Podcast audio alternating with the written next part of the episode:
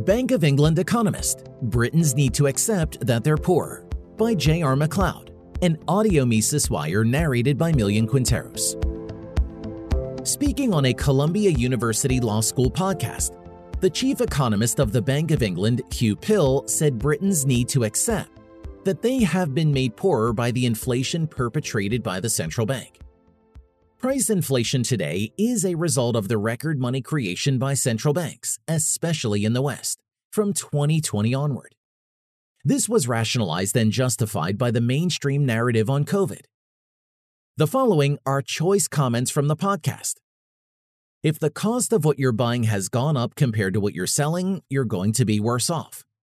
So somehow in the UK, someone needs to accept that they're worse off and stop trying to maintain their real spending power by bidding up prices, whether higher wages or passing the energy costs through onto customers. And what we're facing now is that reluctance to accept that, yes, we're all worse off and we all have to take our share. Instead, people try and pass that cost on to one of our compatriots, saying we'll be all right, but they will have to take our share too. That pass the parcel game that's going on here. That game is generating inflation, and that part of inflation can persist. There are similar comments made last year by Bank of England Governor Andrew Bailey, who said that workers should not request significant pay rises, as he believes that these requests are the main cause of rising prices. Speaking on the podcast, Pill repeatedly castigated Russia, saying that a large amount of recent price inflation was caused by Russia cutting off natural gas supplies for enemy states, with the resultant diminished supply pushing up prices in relation to largely unchanged levels of demand.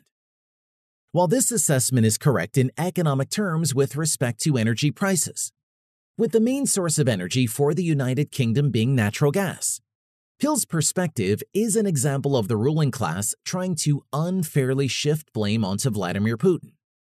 Why would Putin continue to supply gas in markets controlled by governments who have explicitly declared that they want regime change in Russia? And research has demonstrated that the Ukraine war was largely caused by the neoconservative foreign policy elite. The costs of opposing Russia were predictable. Ordinary people in the West have no tangible interest and gain no direct benefit in opposing Russia. Meanwhile, they bear all the costs, and the neocons who are the true interested party in the conflict are hardly struggling to pay their bills. Most people wouldn't choose struggling to pay essential bills even if the seemingly impossible goal of overthrowing Putin could be achieved.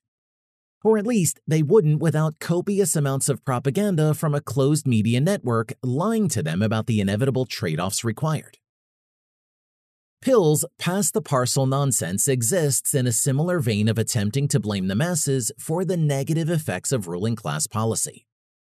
On top of that, it is an attempt to make the effects of inflation even worse than they must be.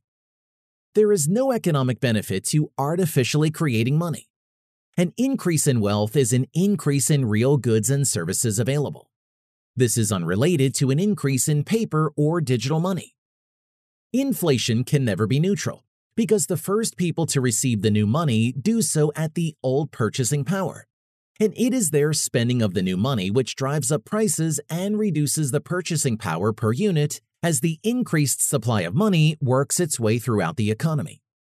Inflation inevitably distorts the capital structure, as the increased supply of money means projects that previously couldn't secure loans can now do so. Because the businesses that obtain the new money have bad fundamentals, they will inevitably fail when conditions change, having absorbed scarce productive capacity in the meantime. Any inflation induced boom will be followed by a bust caused by the same initial inflation. It would be too inexact to say one step forward, two steps back. But short of finding an exact ratio, we can say that inflation must leave an economy worse off in the creation of real wealth than if it had never taken place. This whole fiasco is essentially England's top economist admitting that inflation makes nearly everyone worse off, though apparently they're just supposed to accept it. However, a bout of inflation does eventually work its way throughout the economy, since money touches every sector as it circulates. Assuming the creation of new money ceases, we should end up with a situation where we have a similar amount of goods and services available, and a similar level of purchasing power for the average wage, but just with everything denominated higher. This would still be bad economic policy because the financial elite would still have gained additional purchasing power at everyone else's expense. And the business cycle effects of inflation always occur. But Pill and Bailey are attempting to use misplaced appeals to guilt and patriotism to make inflation even worse for ordinary people than it must be. We are not all worse off. Those who received the new money first gained purchasing power, which was promptly converted out of cash into hard assets. Preventing a general rise in prices won't stop inflation, which already happened when the new money was created. Wherever this new money was spent, chiefly property, will see a rise in prices. Everyone still must spend more money on these goods, but without a general rise in prices, most people don't have more money coming in. Without a general rise in prices, more of the new money also stays in the hands of those who obtained it first, and it retains more of its purchasing power for them. So, what Pill and Bailey want is for the elite to get money for nothing yet not have to spend more on wages, suppliers, and business costs. Whoever creates and obtains the new money first wins.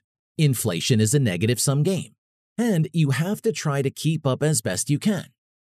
Nobody likes paying higher prices, but if the ruling class cared about that, along with fairness, rules of the game, the average standard of living, and a healthy national economy, they wouldn't have inflated in the first place. By trying to prevent the general rise in prices, Bailey and Pill are trying to trick people into helping those who don't need any help. Whether it's related to Ukraine or central banking, blame for price inflation lies squarely with the Western ruling class. For more content like this, visit Mises.org.